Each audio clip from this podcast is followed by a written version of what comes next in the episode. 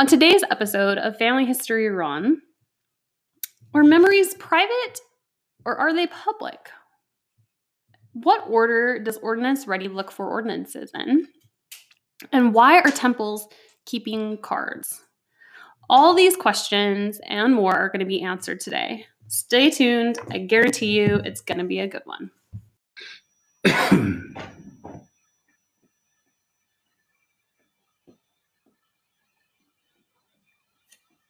Yeah, there it is right there. That's better because it just sends out more to everybody that follows the page. Okay, I think we figured it out. Um, we'll wait know. for everyone to join See us. if everybody can join us and let us know if it's working. You have to go to a different place. do know how to know where they're, if they're watching. You have to go to a different place to start the dang You thing. do see that. I see that. Thank you. Just asking. Is this one up on there? Yeah, it's, right here. See, live. Let's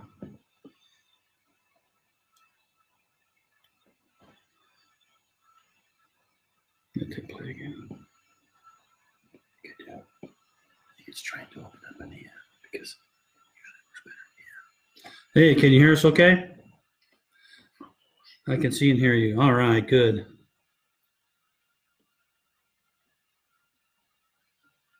All right, let's let people join. We're sorry for the technical difficulties, but they moved where you start your live. And it's just hard to find now. It used to be just right there to push the button. Okay. Um, welcome everybody. What is today? 18th of July. Yeah. We're getting preparing here in Utah for the 24th of July. That's a little state thing. Uh, why don't you bring up the questions there? Let me start with one.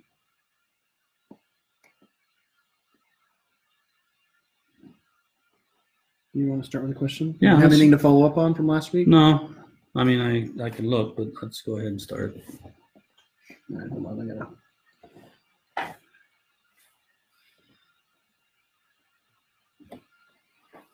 All right, welcome everybody. Let's see if I. I have a few lists of questions I haven't answered yet. That I'm still working on. It's been He's pretty been a- hectic. He's been preparing for a few different presentations for any of you that maybe have Yeah, been I thinking got- about some of these other ones that are coming around. I'll be at Family His- BYU Family History Co- Conference, Yeah. which is a week and a half or so. Mm-hmm. Presenting there, and then I'm doing a fireside, and then I'm be at Education Week. So I've been hopping on that. So why don't we go? Well, people are joining. Why don't we go ahead and start with the first question? Terrific. So Lynn says, I have two questions. First, uh, a question about the portal at the Family History Center concerning newspapers.com. Newspapers.com was gone for several weeks and now is back again in the portal, but wants a username and password. Do you know how to access newspapers.com through the portal, or do I now need to log in? Yeah, I was unaware that it was back on, and I was unaware that it's asking for Username, and password. and password. So I'm gonna have to go find out about that. Uh, the guy that would know that was out sick the last couple days, but uh, I'll ask one of his guys and see if that's working as they're expected and what. I mean, I wouldn't even know what to tell you which uh, username and password to, to use. So Not sure. yeah, let me go find my Facebook thing. Oh, there we go. Okay. Um, Let me know when you're ready for question number Okay. two. newspaper.com. Uh, back on uh, center. Family History Center portal. Center. Uh, but ask for username and password. Okay. Okay. What, what was the second question? Hold on.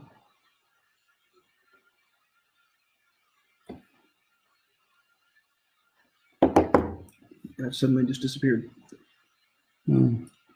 Uh, and her second question was, oh, it was about why do when Family Search sends emails, why do the hyperlinks or the, the buttons you click, why do they open up in Edge instead of Chrome? That doesn't make sense to me. So she gets an email from Family Search about an Oh, well, it ancestor's if birthday. you get an email and you click a thing and it opens Edge, that means you have Edge marked as your preferred browser on your operating system, so it opens it. You need to you know, undo. or I something. can't. There's no undo apparently. It's right there and it's grayed out. so apparently I can't undo. Hmm. Oh, okay. Um, the next question is from Carrie. Carrie says, when viewing images on Family Search, is there a way to temporarily turn off the index at the bottom of the screen? It takes up too much room and obscures part of the images. It's annoying to have to click the X every time I want to move an image. Move to a new image, excuse me.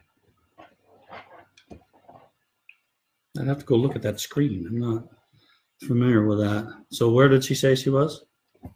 She says, when viewing images on Family Search, I wonder if that was on a person or on, in their gallery. she does not specify.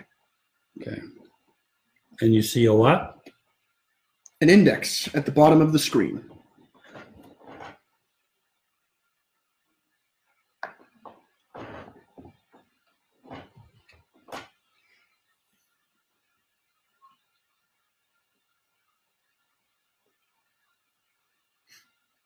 Okay, it's not there at the on the gallery. You go look at a person. See if I can see it. Index. Or is it or you're talking about she said memories for sure? She did not say memories. She, Oh. she did not specify a place. Yeah, this I, I need more information. This is probably it may be a, a record or something. You're looking at the record, and uh, and you're seeing an index on the side. If anybody's if can recognize where that's from that she's talking about, I appreciate it. Index historical records. That's what it is. And it's the index is uh, getting in the way, right? Yeah. Okay. I can go look at that. Not being very helpful today. No, you're not. And she says when she was viewing the image, right? hmm Well, according to this one, indexed historical records. Sure. An image of a Yeah. historical record.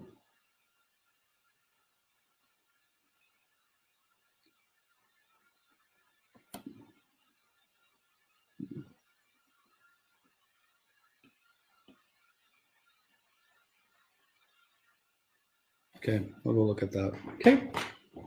Paul asks, what is the order of priority of names given through Ordinance Ready?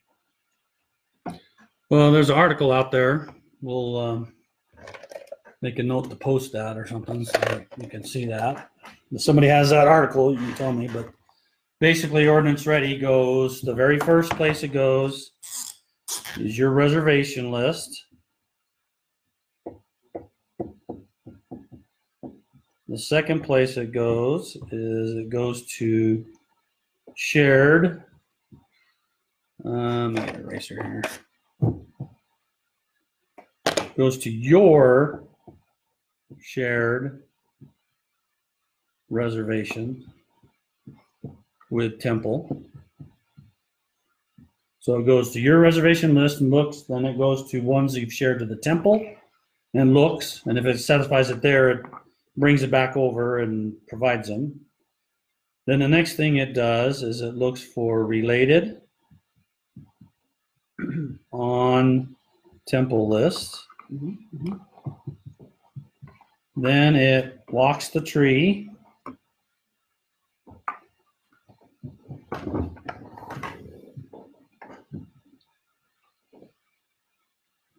And then it goes to an ancestor in temple. Six, seven, yeah, that's it. So it goes, and this kind of smashed a little bit, but you read it probably. Goes reservation list first, then it goes to your shared reservations with the temple. So if you shared some with the temple, they'll pull it back. Then it goes to a related person on the temple list. So some other relative shared it with the temple, and so we'll pull it out of there and give it to you. Then it walks the tree, walks your tree, looking for green temples in the tree that it can reserve. And if it still can't satisfy the request, then it goes to an ancestor in the temple or on the temple list. So it just goes, picks the, it's supposed to pick the oldest, uh, the ancestor that's been in the temple inventory the longest that matches the language that uh, your temple can do.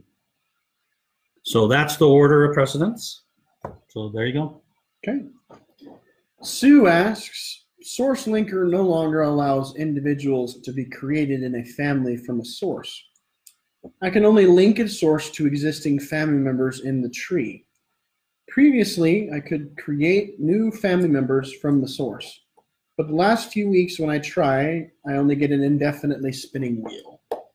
She provides an example, then she says, for example, gives me a link. Mm-hmm. Uh, Henry Fisher and Martha Price were already in the tree with their daughters Matilda and Cornelia.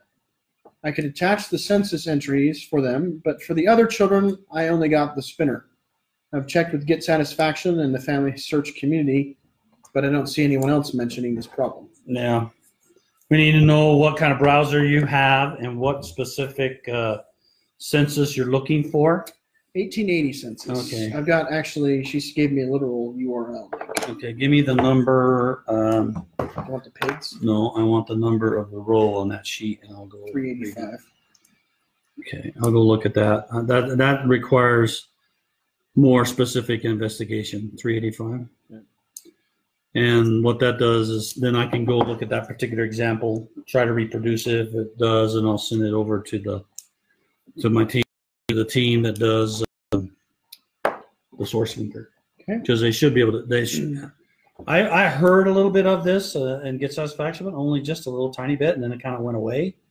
So that made me uh, feel like it was a problem that had been resolved. But I'll go dig in a little deeper. Okay. Jared asks if I post a photo to memories of a living person, is it public or private while they're still living? I'm hearing several different explanations from different people. Okay. So number one, all memories that you upload to Family Search are public. Okay. Now the person has to know the URL to get to that memory, but they are public. Uh, if the if you tag a person, so what you're really doing is you're tagging, you're drawing a circle around someone's face, and you're saying who this person is. If it's tagged to a living person, then we hide the tag from being seen by anyone else. That way, if somebody sees the picture, they may be able to see the picture because it's public, but they can only see tags of deceased people. Right? They don't see any living tags. So, uh, and this is the way it's currently designed. Uh, we are considering having a private uh, tag for memories, but uh, but that's not there. And then there would have to be certain cases when the private tag could be put in. But right now, all memories are public, and we only just hide the tags and the names of the people that are living in the picture. Terrific. Okay. Carol says, Have you ever thought about putting a direct link on the person page to the person's memorial on Find a Grave? Uh, no. Um, no, because not all memorials would be at Find a Grave. So if you have, you can attach. Um, yes, we don't have Find a Grave. It's more. Uh, no, we have references to Find a Grave. Mhm. So you can attach it as a source if you want. If you're looking for a more direct solution, I might suggest putting it in the life sketch. Yeah, but there's no links in there, URLs. They'd have to copy and paste it. But it's a solution. Yeah, you can also stick it in a source and say this is the memorial on Find a Grave, and then they can click the link in the source and jump over. So that's what several people have done. Okay. All right. Let me see. I'm not getting any questions. I'm aware of. What was that do? You weren't replying to somebody. What was I? hmm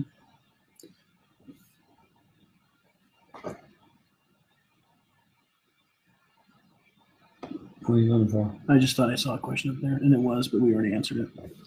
Okay. Okay. Uh, Andrea asks, is there a list of examples somewhere of what or how things should be labeled in the other information section?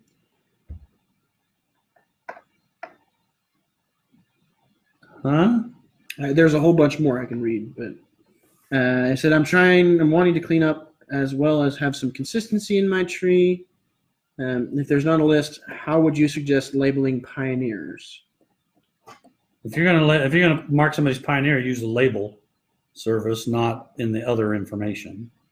Although if you want to use the other information, you can. You just have to do other. You'd have to do a custom, custom, um, Field. Yeah, was a custom fact and put in there was a pioneer, but you you know, or an event that says they were a pioneer from this year to this year. So, if I may, I think the solution, Andrea, might be a, a blended option where you maybe tag them as a pioneer. And I see you put two examples: one that was, you know, an overland pioneer, and one that immigrated from England. Um, maybe if you wanted to do use different tags, you could do tag them as pioneer, tag them as you know. Well, there's labels. There are labels. You go to the label Right. section and you can add Overland, the Overland uh, Pioneer stuff to them. Right. You have that ability to do that. So maybe it's that combined with some digestible other information, Right. some of the details you've added here, specific dates and stuff like that. Okay. Uh, let's see. Someone has. Uh, um, love the historical records. Has started the edit it, edit feature. We will be able to change more than just a name soon. I have a great grandmother who is listed as a son. I would love to change. Yeah, we will eventually allow more things to change. The reason we started with name was because that was the most common request where the name wasn't put in properly or was abbreviated or something. So uh, this is our first uh, workings into that. It's been released to everybody. You can only do it on for those who haven't found it. You uh, go to historical record and you click on the image, and then you'll be able to see the the data from that row of a person, and then you can actually go in and edit the name and change the name, and it it appends that name to the currently originally indexed name. And if others add name to that, then uh, then they'll all be they'll all be shown and searched, is my understanding. Uh, says uh, Colette says, can you explain the name editing on records that you are attaching to people?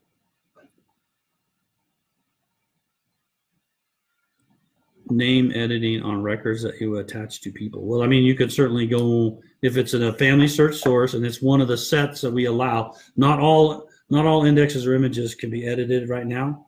This is just the very beginning. So there's been some who go in and say, well, I don't see the edit button. Well, that one's not available for editing at the moment. Um, so if it's on a source uh, that you've attached, then you have to go and click on the link to go to the source information, then click on the image, and then do your editing. And it won't change the source at all. We're currently, the source does not currently store the names or dates that are in there. It will show up that's actually a very interesting question. I haven't looked at that to see if it will show up uh, on the uh, data that they have. I think we're only showing date right now of the event in the source. So, can we get an other fact for immigration? We're working on that. We've actually put the field into the back end, and we're looking at how we would uh, exposing that. It was a miss. Sorry about that it's obviously something that we needed to have. I thought we had it in there already, but when we looked a second time, it wasn't there, so we just missed it. So they're working on it. I don't have any date or time when we're going to do that, get that finished. But it is in the system. We just need to expose it in the user interface. Uh, another question here. I have a dad who adopted me, and I have a birth father. Is there a way so that when we do the relatives around me, that I could check both ways? Right now, it's only showing the relatives for my adopted dad. I think what it shows, uh, the way this works, there's no way for you to control the path that it takes because putting options in there is just a significant, will be a significant burden to the system right now. Uh, so it just does the shortest path between two people. So if it's shorter to go through your adopted dad or shorter to go through your biological dad, I think it would random. You you feel like it randomly chose which direction to go. So provided your your biological father is in there, it's not necessarily actively choosing not to go through. That's right. That's father. right. If your yeah, if your father's biological is in there and he has a line and stuff, and the person you're looking at is related to him, it should go through that person. If the relationship is closer. If the relationship is closer, fewer hops away. Um, what's the next question there? Uh, Shelley asks, will there ever be a way in Family Search that if you go to a cemetery with your location services on, that it would tell you what your relatives in your tree are buried there and take you right to the headstone using GPS? I was playing with Find a Grave and Billion Graves and found that if I searched a particular person that I knew was in the cemetery, the GPS would take me directly to the headstone. Yeah, we don't. We currently don't have that capability. We do have the ability to tell you what cemetery and and where uh, and how far away you are from that cemetery. That's actually available in the mobile app today. Uh, I'm trying to remember what it's called. You can go into the mobile app. This is the Family Tree app, and you can go to um, into the More menu, and you find. Uh, I think it's Map My Ancestors actually. Mhm. You go to Map My Ancestors and it'll show your ancestors, and you can search for a particular person, and the person hold your ancestors review a relationship. So I just go Lexi. I you didn't, read want, I didn't want the relationship, Okay. and I think it has a way to go to uh, death, and then you go to death. It'll tell you you're three miles away. Let's see. You go to death. You can click on it, and it'll tell you. It'll give you directions on how to get to her cemetery. no, that's where she died. North, yeah, that's right. You had to go to burial, so scroll down. Oh, scroll down. You pick burial underneath the person, and then it'll give you directions in the cemetery where she was buried. If the cemetery is listed as her burial site. right. If you only have a city and state underneath the burial site, it's not going to help you. Yeah. You have to have the actual cemetery imported. Right. But I don't think they, I'll have to look. I don't think they share that uh, GPS data with us. And you just have to consider the monumental task of digesting that level of detail and information, right? Because GPS has got to be down to, you know, within 30 feet kind of thing. You know, you're going to have to have every single person mapped in a cemetery, Yeah. which takes a lot of work. Well, some of these Find a Grave and Billion Graves kind of do that, but That's all they do. I don't think we get all that data. So, uh, Nancy, are you presenting in London? And I am not presenting in London. Was not invited. They had some other people going, and and they chose them because they had some other uh, activities they wanted those particular set of people to do. And we're limiting, of course, the number of people that are traveling. We want to send everybody over there to London. Um, And here's the secret for you he doesn't Uh-huh. like to travel very much. See, So- uh, Denise, when I've completed temple sealings recently, Family Search Tree shows a blue box indicating there are other parents. I know for certainty there are no other parents, and this was originally searched. Is this a bug in the system? Denise, I'm not aware of this thing. I don't know what blue box you're talking about. Could you send me a, symbol turning blue. could you send me an email, ron at familysearch.org, with the PID information about this one and what you're seeing? Then I can go take a look at it. But I'm not aware of anything like that. Thanks. Uh, yeah, Larry. It, it, yeah, we don't provide ability for them to choose which one. I ought to look and see if there's. A, let me write a note here and see if we could, if we're keeping track in our system that does the graphing. If we're, I don't know if we're keeping track of preferences. So let me. Uh, That would be interesting. yeah. So you could just switch your preferences Right. if you Let want me to go see through if one we or the do other. that. If we don't, maybe that's something we can consider. I'll put a thing in here. that That's an interesting says, solution. Should we honor preferred parents in uh, rela- in relationship graph? Seems like it would be a simple way to work around the problem that they talk about, Uh-huh. right? Because if you wanted to see who, uh, how you're related to somebody via biological or adoptive, you could just go in and change that preference. Right. Right. It's be a simple solution. Yeah. Okay, what do we have next? Keith asks, is it possible to find a relationship between two people using only PID? Nope. We currently don't supply that.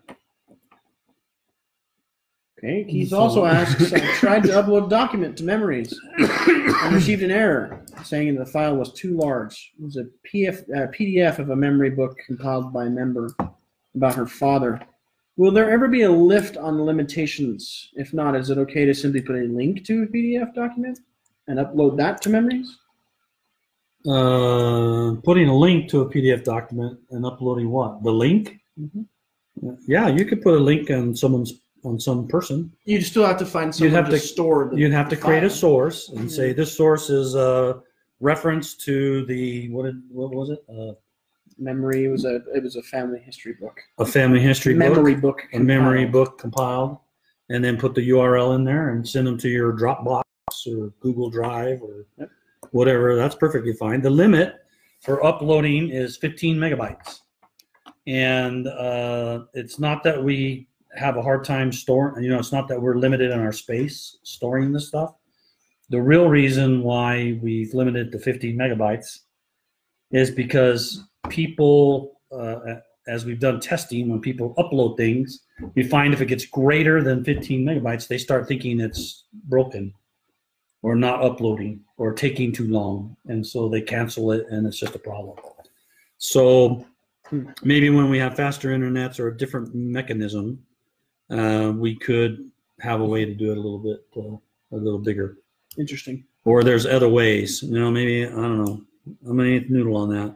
I'm wondering maybe if there's a way that you can upload it at a family history center or something, and then we Hmm. reference it. But we'll see. More controlled, Yeah, well, something Right. that's a little got people there that can watch it and right? help Reliable you, connection. help you, and good connection. Okay. Right. Uh, yeah, Larry, yeah. Blue box appears in ordinances, and you have addressed it before. All before, although I don't remember why it was happening. Seems something like uh, seems like seems like something with duplicate ordinances. Blue box. Okay, then if it's the Back to blue, box. if it's that thing on the ordinance tab of a person and it's big giant blue box, that is about sealing the parents.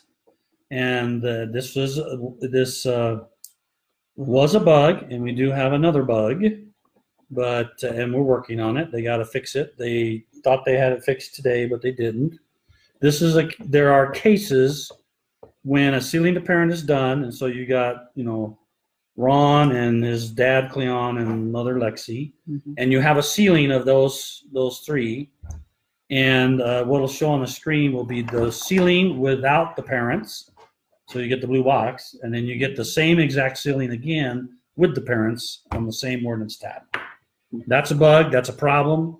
We uh, reviewed it today and informed the team that it is a bug, and so I sent their manager down the hall to go talk to the team and get get their understanding corrected on uh, the fact that it's a bug and go fix it. So we'll, we'll see. Okay. All right. It'll get fixed. We just have to give it a little time to do it. Although it's better than it was, right? We were seeing stuff all over the place, and that has all been fixed and cleaned up. Yeah, Linda says you could uh, you could cut your book up in multiple PDFs if you wanted to upload. Part them. one, part two. Part, Yeah. Part do- fifty-seven. yeah, you could do that too. Yeah, and Jesse, that's what we call them, ghost parents. That's kind of what everybody started calling them. The one where you have the duplicate in there. Mhm. Okay. Lori. Lori. The last few times I've been helping members, this is Lori, recover their accounts by using their membership numbers, we get a notice that recovery by membership number is not available. Is is this an occasional problem or not available at all? Um, today, yeah, I didn't know that they turned that on. Of course, I don't go and try to recover my password very much. Uh, but uh, LDS, so there's two systems involved in our registration accounts. One system is a family search system, and the other system is LDS.org, a Church of Jesus Christ.org system, uh, formerly known as LDS accounts. And LDS accounts or Church of Jesus Christ.org uh, registration system has decided that they are not going to allow recovery using a membership number. And I didn't know they'd turned that on. I'm not. I don't interact with them on uh, too much on registration thing. That's another person, another peer of mine. But I knew it was coming. I thought they weren't going to do that until after we got. We're going to separate ourselves. The the Family Search account registry will end up end up being independent of the Church of Jesus Christ one. Uh, you'll still be able to use um, the same account in the other two in each of ours, but we won't be uh, tightly held to the hip. And when we do that, you'll be able to do password recovery on uh, Family Search, but LDS, but Church of Jesus Christ.org has chosen to stop allowing that recovery by membership number. So uh, you'll have to go through a different recovery process, um, and I haven't I haven't tried it. I need to go try it and see if I can figure out how you do that when you don't have anything but the membership number. Probably you have to do the email thing or something like that.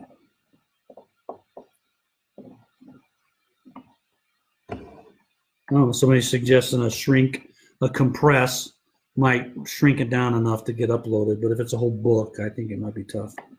Yeah, especially making me think of memories. It's a Yeah. remembrance book. It's probably gonna have pictures in it. Yeah, that's interesting, Chrissy. You said uh, youth need recovery by MRN, but what's the funny thing is, lots of youth don't register properly because they don't have their MRN. Yeah, so they So- register and don't put it in. They register and don't put it in. They're non-members. which Then. by the way is uh, as a as a missionary i remember we used to have people that wanted to get into family search and start doing it getting all excited and they were on track for baptism and i'd say well let's get your membership record number first yeah. because it's it's kind of difficult to correct uh, accounts that don't Yeah, have- we've improved it, but it doesn't regenerate your tree yet. I mean, Yes. and that's the thing we need to do is try to regenerate your tree. Are you We have that worried about capability. reading that one out loud? Um,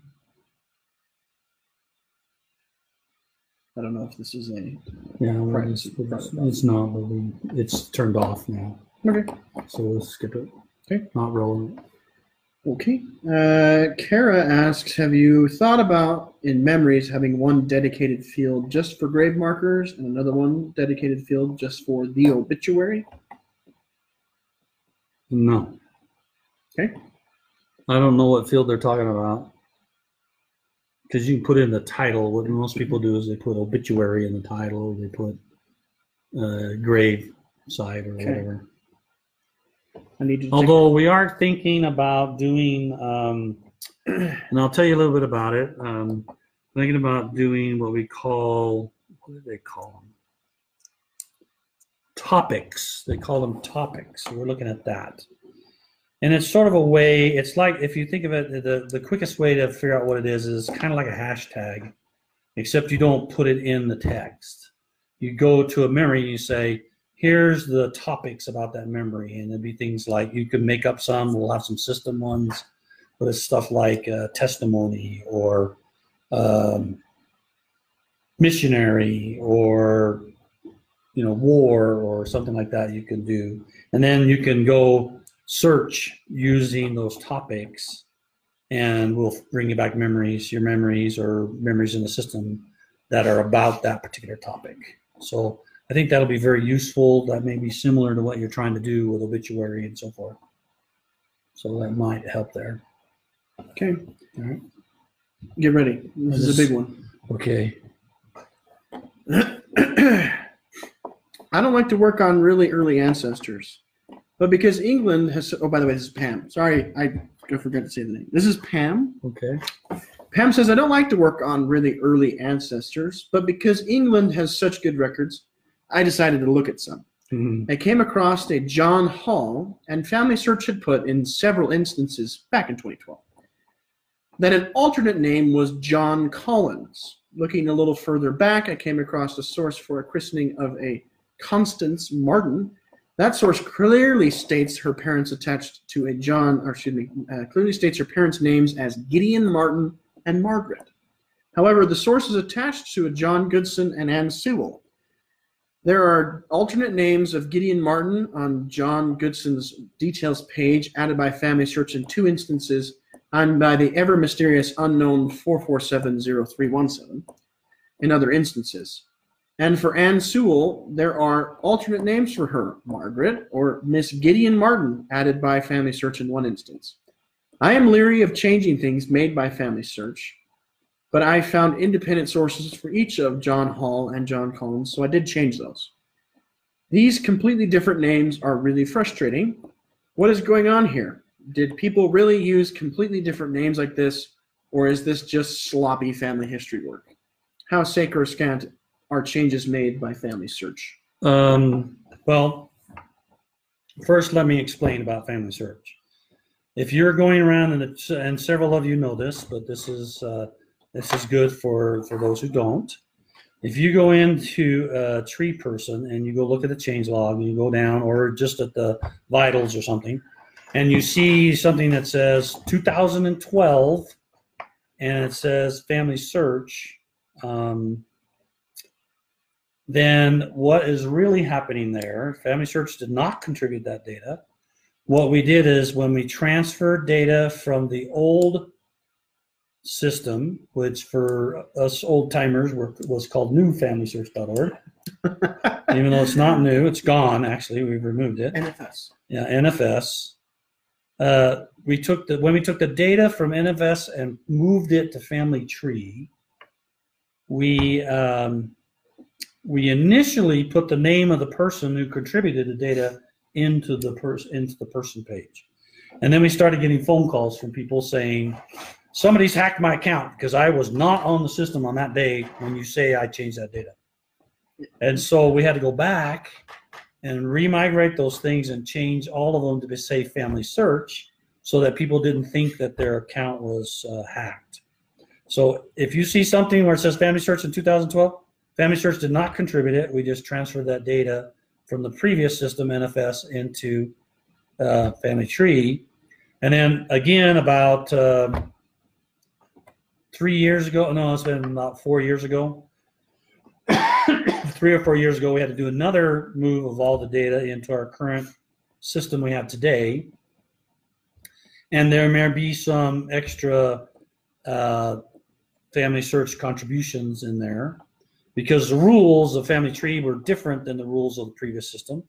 The previous system, you could create a person in the tree without giving it a name, and that's that doesn't work for. That's a no fly. That's a no fly in family tree. You got to have a name. You got to have a dead or alive. Um, that's all you gotta have. Name and dead or alive. Yeah, got to have that. And sex. Oh yeah. Either male, female, or unknown.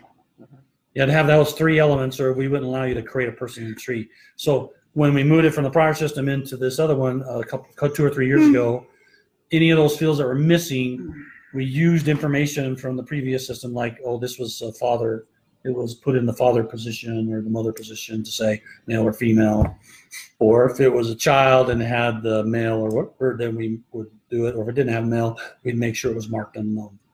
So, so this was all contributed by people, uh, either in the old system it was ancestral file or or IGI, and that was all put together. Uh, so, uh, and another thing I'd caution you is if you're into early English records, there's not always a lot of good information on uh, relationships because, and everybody had the same name.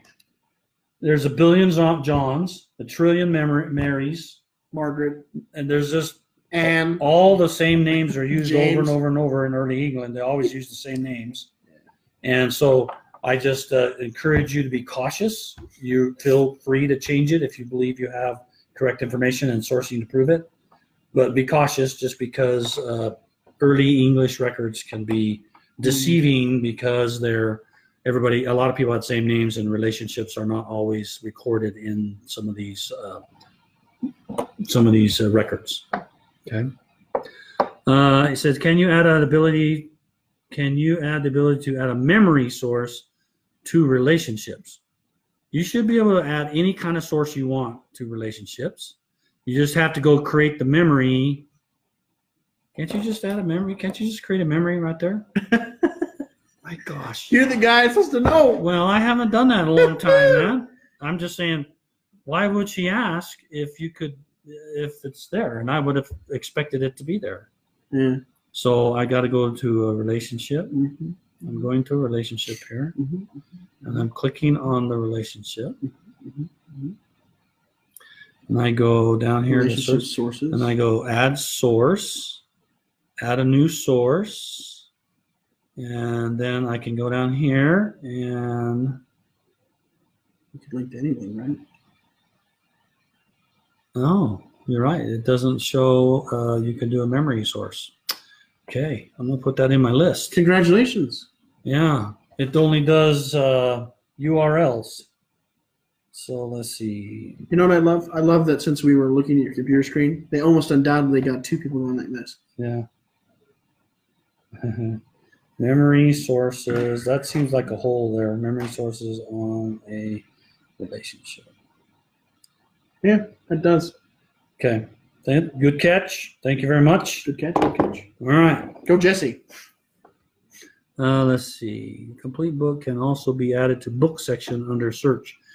Yeah, if you have a book, uh, you could go uh, at RootsTech and a few other places. Uh, there's you can call Family History, uh, Family Search, or the Family History Department, and we can get you in contact with somebody to be willing to scan that book for you and put it into the book section. And then you can put a URL from that person into the book section. That would be great because that way, you know, we're we're making sure that's preserved. Uh, in LDS.org, under settings, security settings, recovery, communication options, you can still put in a check to allow recovery by MRN. Ooh, that is a good. I didn't know that, Carol. I'm going to take a screenshot of that particular of that thing right there. So Carol just told everybody away for you. Well, though you'd have to go and set it up before you forget your username and password. I would suspect. Yeah. But that's a good cat. That's a good little way around that thing. Let me see if I can get that. I'm gonna go try that out. Okay. Unlock your phone. All right. now. Kill your battery. Yeah, that'll be fine. Okay. What's next? Okay, Susan asks Are there any copyright restrictions for placing documents such as death certificates or obituaries in the memory section of Family Search? Is citing the source, such as a vital statistics bureau, library location, or online newspaper, enough? Um, There shouldn't be any copyright on death certificates. no, there's not any copyrights on death death certificates or on what was it? Obituaries. Obituaries. Usually not because they're in the newspaper. Right. Now, death Um, certificates are public records. Death certificates are public records. What was the other one? That's it. Oh yeah, there shouldn't be any of that. The newspapers, there could be, depending on how old or young the newspaper is. Um, what I do for an obituary is I'll go to the, you know, the website of the of the place they were buried or whatever, and if they put up an obituary, or I'll, or it's in the paper, and I'll take a picture and then I'll OCR it. I'll make, I'll turn it into text. By the way, OCR means optical character reader, and so Yeah. what he's trying to say is you take a picture of it and you turn Convert it into, text. into text. So you And- basically rewrite it yourself. Yeah, and I put it in a story. So I go into the mem- memories. I add the picture of the person. I I copy and paste the text of the obituary into their into it like a story, and that's what I use as obituary. Then I, I tag it to the You that circumvent that problem. yeah, and it's yeah the words aren't copyrighted. It's just where it's published. So, and an obituary, I don't think it's copyrighted anyway. yeah, I wouldn't. I wouldn't think so. Yeah, no, Uh, I don't think it is. And the other records are public records. So, Okay. what's the next one? Stephanie asks, can we organize photos by date in the memories of a person? I see how to do organizing in albums, but not memories. Um, no, you cannot order them right now. Uh, they're planning on providing a feature where you can order memories within an album. Uh, and then I've suggested to people that you should make sure you have your titles and uh, dates and places filled in for each of your memories if you can, Mhm. because I believe that uh, one of the things I'm going to be talking to the memory teams about, they've got some work they need to do right now, but I've told them already I expect them to be able to sort by date or by place uh, in the memory stuff. Okay, Marilyn, you want me a reminder to talk about temple cards in Utah? Mm, Uh, no, I wasn't planning on talking about it unless somebody asked about it. I was surprised that I didn't get more questions about it already, but uh, since I read your comment, I guess I've uh, You've let, now outed it. let the cat out of the bag. Good job. So, uh, for those of you who aren't in Utah County, we're not talking about in all of Utah. Uh, the church is, the temple department is piloting not returning temple cards um, to patrons when the ordinances are done, when they're after scanning. So let me let me uh, explain some reasons why that's happening and why it's being piloted. It's uh, being piloted in uh, Monticello, Utah. That was the first place because it's a small temple, and so they could study it and research it and see how it worked.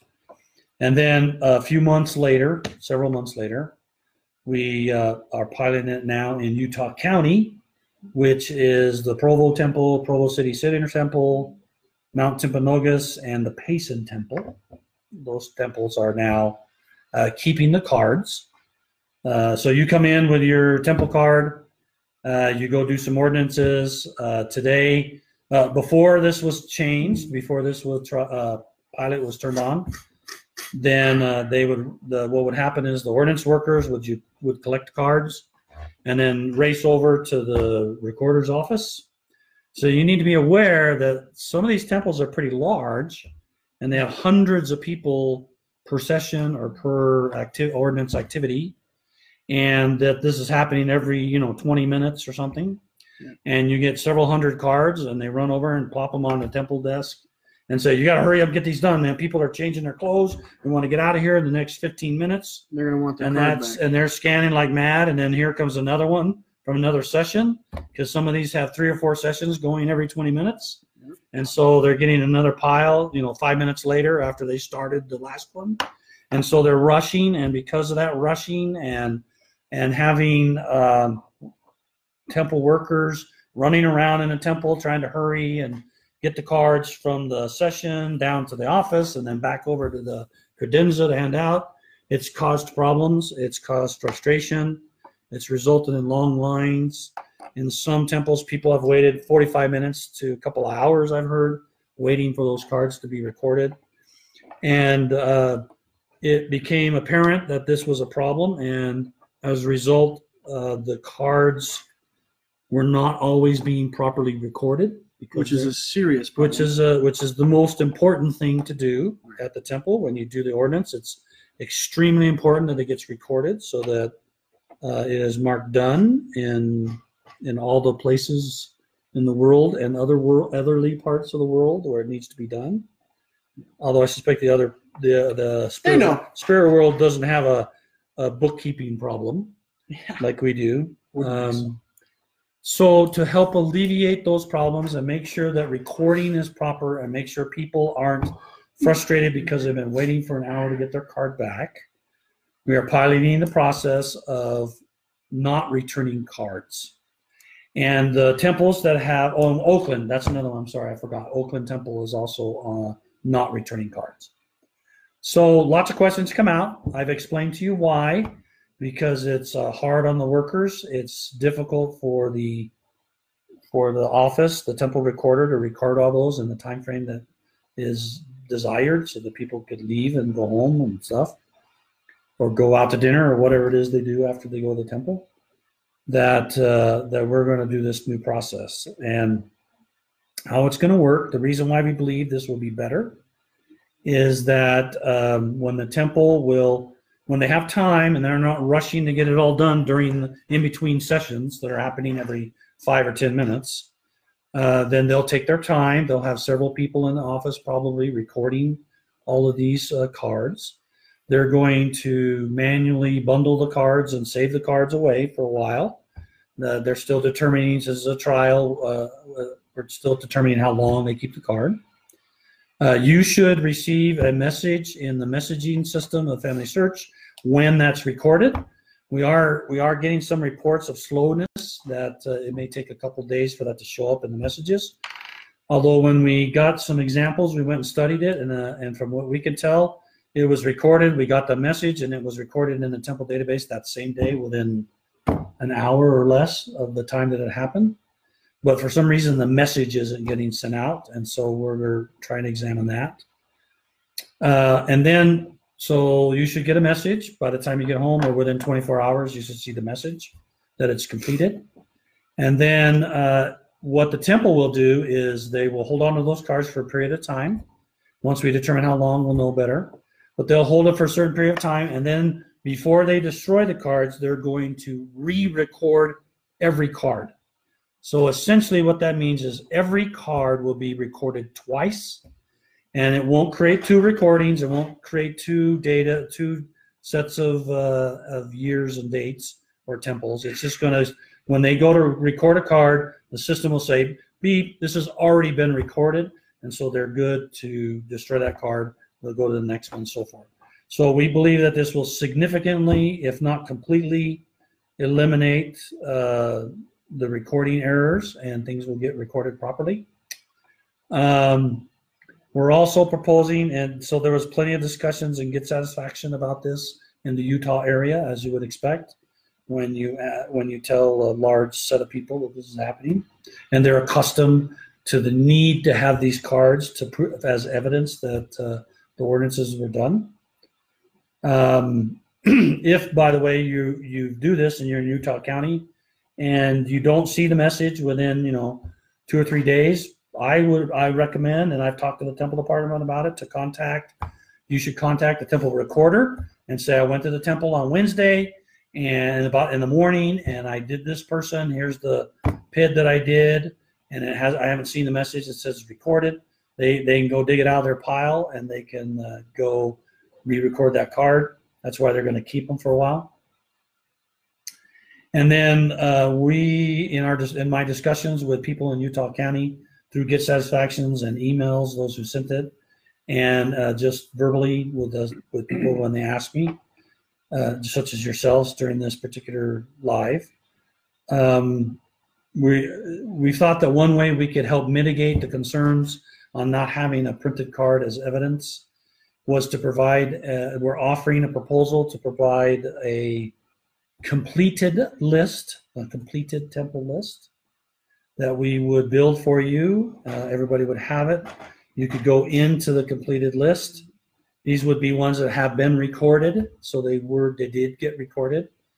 Uh, because once we saw the recording problems, then then people were concerned about uh, in the future when those those ordinances may get lost or hidden because of other merges and things. And so we're offering to do this uh, completed list and we'll print the cards from there, completed cards, and we'll use the data as it was at the date of the printed card originally so that you get exactly what you would have if you were able to keep the card. Now, the recommendation from the temple is to come only with the cards, only print in the card the ordinances you plan to do on that visit. So if you're planning to do five baptisms and confirmations, then only print those five cards with baptism and confirmation on the card.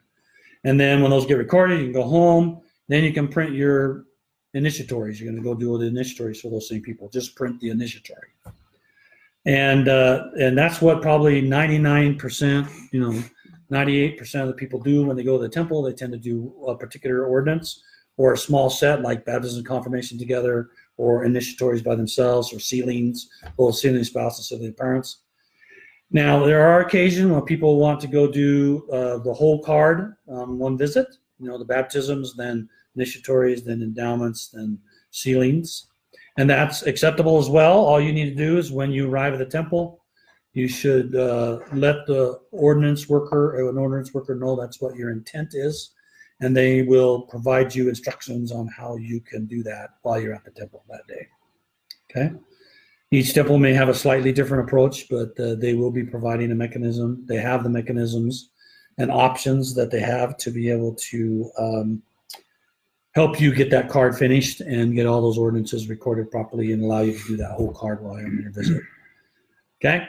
Now, any, let me see. Let me scroll down, see if there's any more uh, any questions about that that have popped up. That was quite the answer. Yeah, well, I wanted to be thorough so that uh, I answered all questions. Will taper tapems be told the temple cards will not be returned before the session?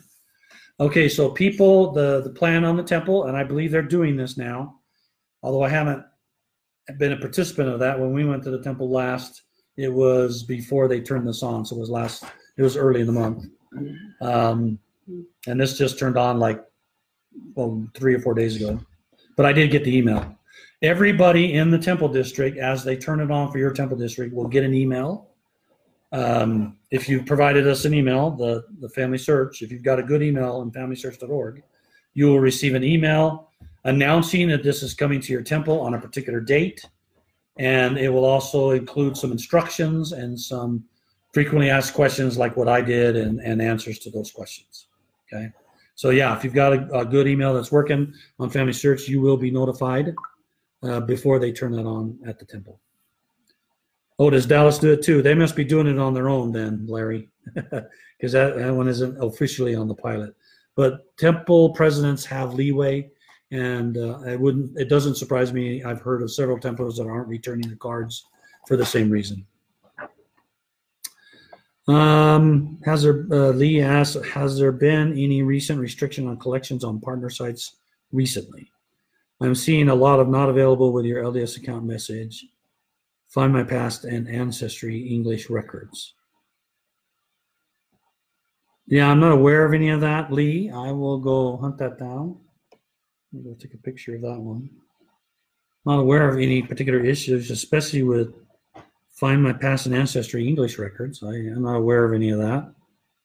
I will take a picture of that and find out and answer the question.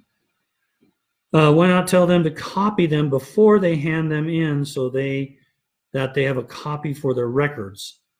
Well, the issue, Kathy, is um, when where are they copying them and when are they copying them? certainly they could a person could print the card twice and take one to the temple and have it stamped and then write it in on the one at home or something. Um, i believe that you might have an option in some temples where you say i want a copy of the card and they'll make a photocopy for you and give you the copy back if you need that. Um, i can't remember that i think that's what they said. You'd have to ask them.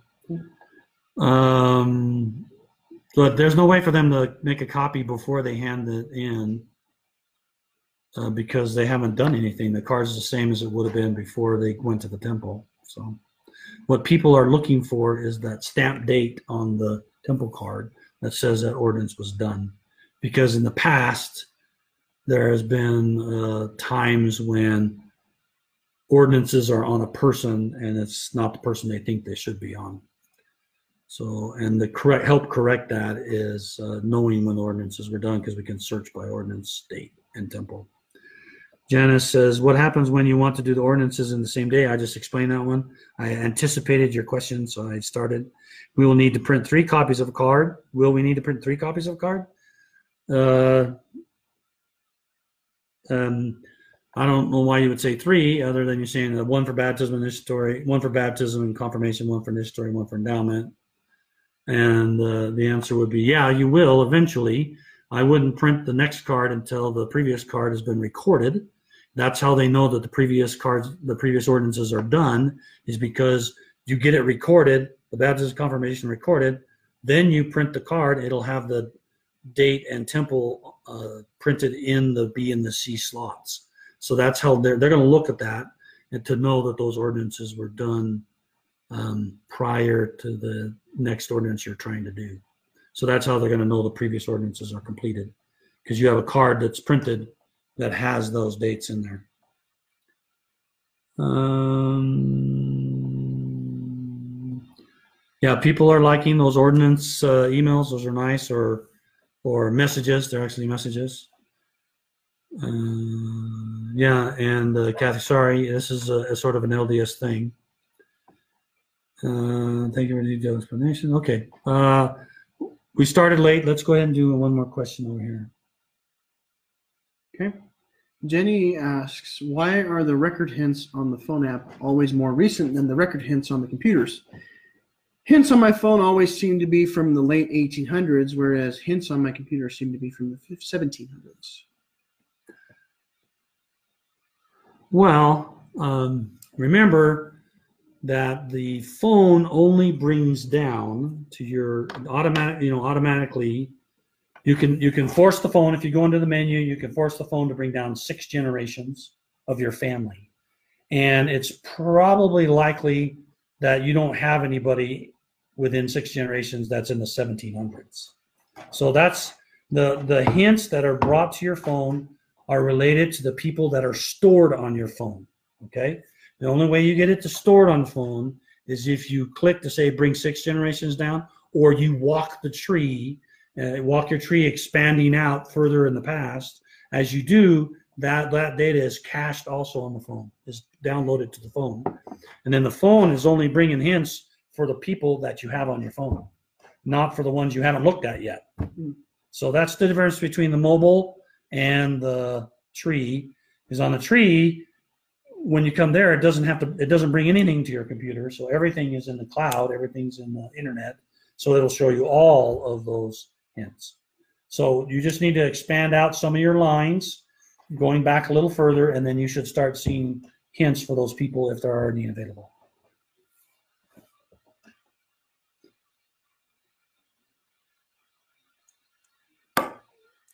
Yeah, Marilyn, I'm fine if you quote me.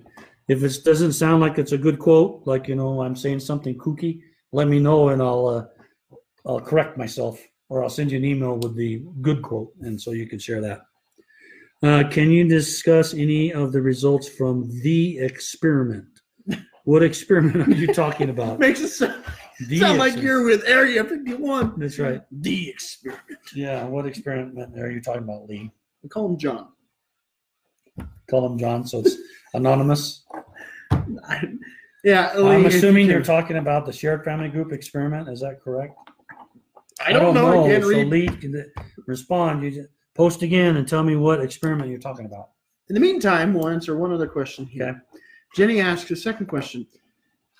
when will you start to flag hints that are tree extending so we can put a greater focus on populating the tree with new people? Um, that is a very delicate question. It's not as simple as you think. We do not necessarily want to single out and only give out hints that are adding people to the tree because that's not the only reason for having hints. The reasons and purposes for having hints is to accurately document the people in the tree. And that's important to have a good good documentation and evidence and proof that that person existed with those vitals and that those family relationships. So that's why we're doing hinting, and that's why you get hints on people that already have some sources on them. That just proves more fully that the data you have in the tree is correct, and that's very important.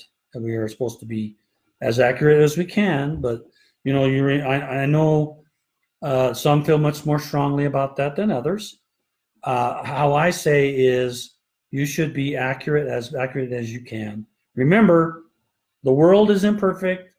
The memories are in, are, you know, your memory is imperfect.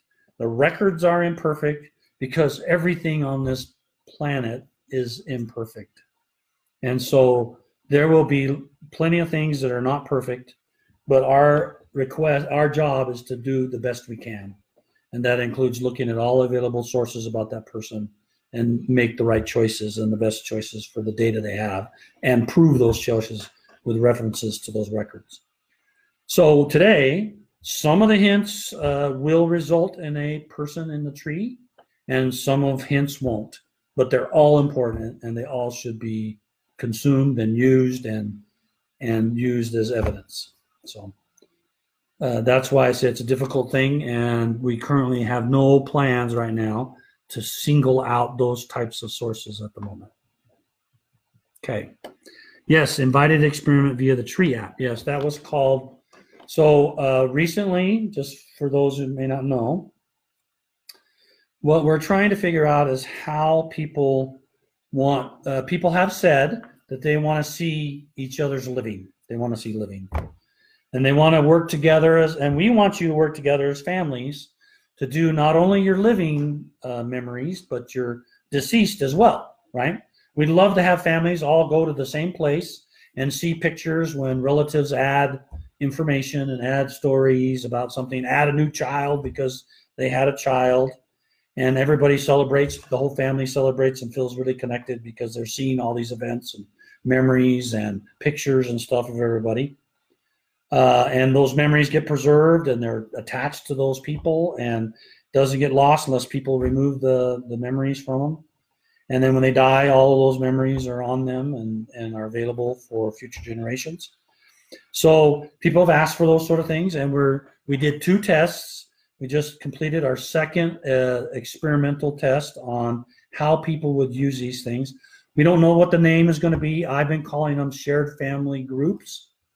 The concept is that uh, you, a person who wants to collaborate with their family on both uh, memories and messaging, to do lists, um, and living persons in the tree, that they go create a shared family group.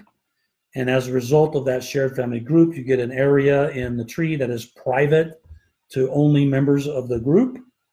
And then you can invite your family or whoever constitutes your family to this group and invite them to add living into the same place. And then that's where you do your collaborative work with your family. You go to that living area, see some living, update the living, add some memories you're willing to share with your relatives through that facility, and then continue to go back and work on your lines, help each other through their lines, through the spouse's lines. You could all work together as a family to to help everybody in your family, including in-laws and you know daughter-in-laws and son-in-laws and all that kind of stuff, because they're part of your family now. And uh, we had an experiment. It was only done on the, the mobile and iOS uh, tree app. I think we had uh, 600 to 800 groups somewhere around there.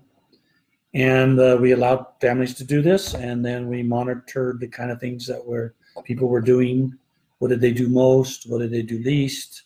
What is the thing? And then we did a survey afterwards to ask how people liked it, what things they liked, what things they didn't like. And we're doing this very carefully, very deliberately to be able to figure out uh, what we should build for everyone else because this is not going to be this is going to be a significant development effort and we want to move cautiously and do the right things because it's going to, to consume a significant amount of time from the engineers that we could spend on other things if they're more important or more valuable. So that's what happened. I don't have the results of that.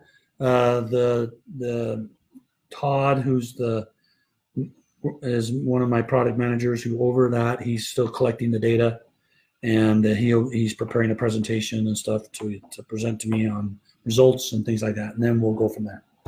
So that's what that was about. Okay, hey, I want to apologize again for our technical difficulty. We're going to try to write that stuff down so we know where to go next time uh, in Facebook to be able to start up a live that actually sits on the page instead of somewhere else. We really appreciate uh, coming and joining us. We hope this has been useful for you. Um, and please join us next week because that's when our next one is. We didn't do it last week because that was Cherie's and I anniversary.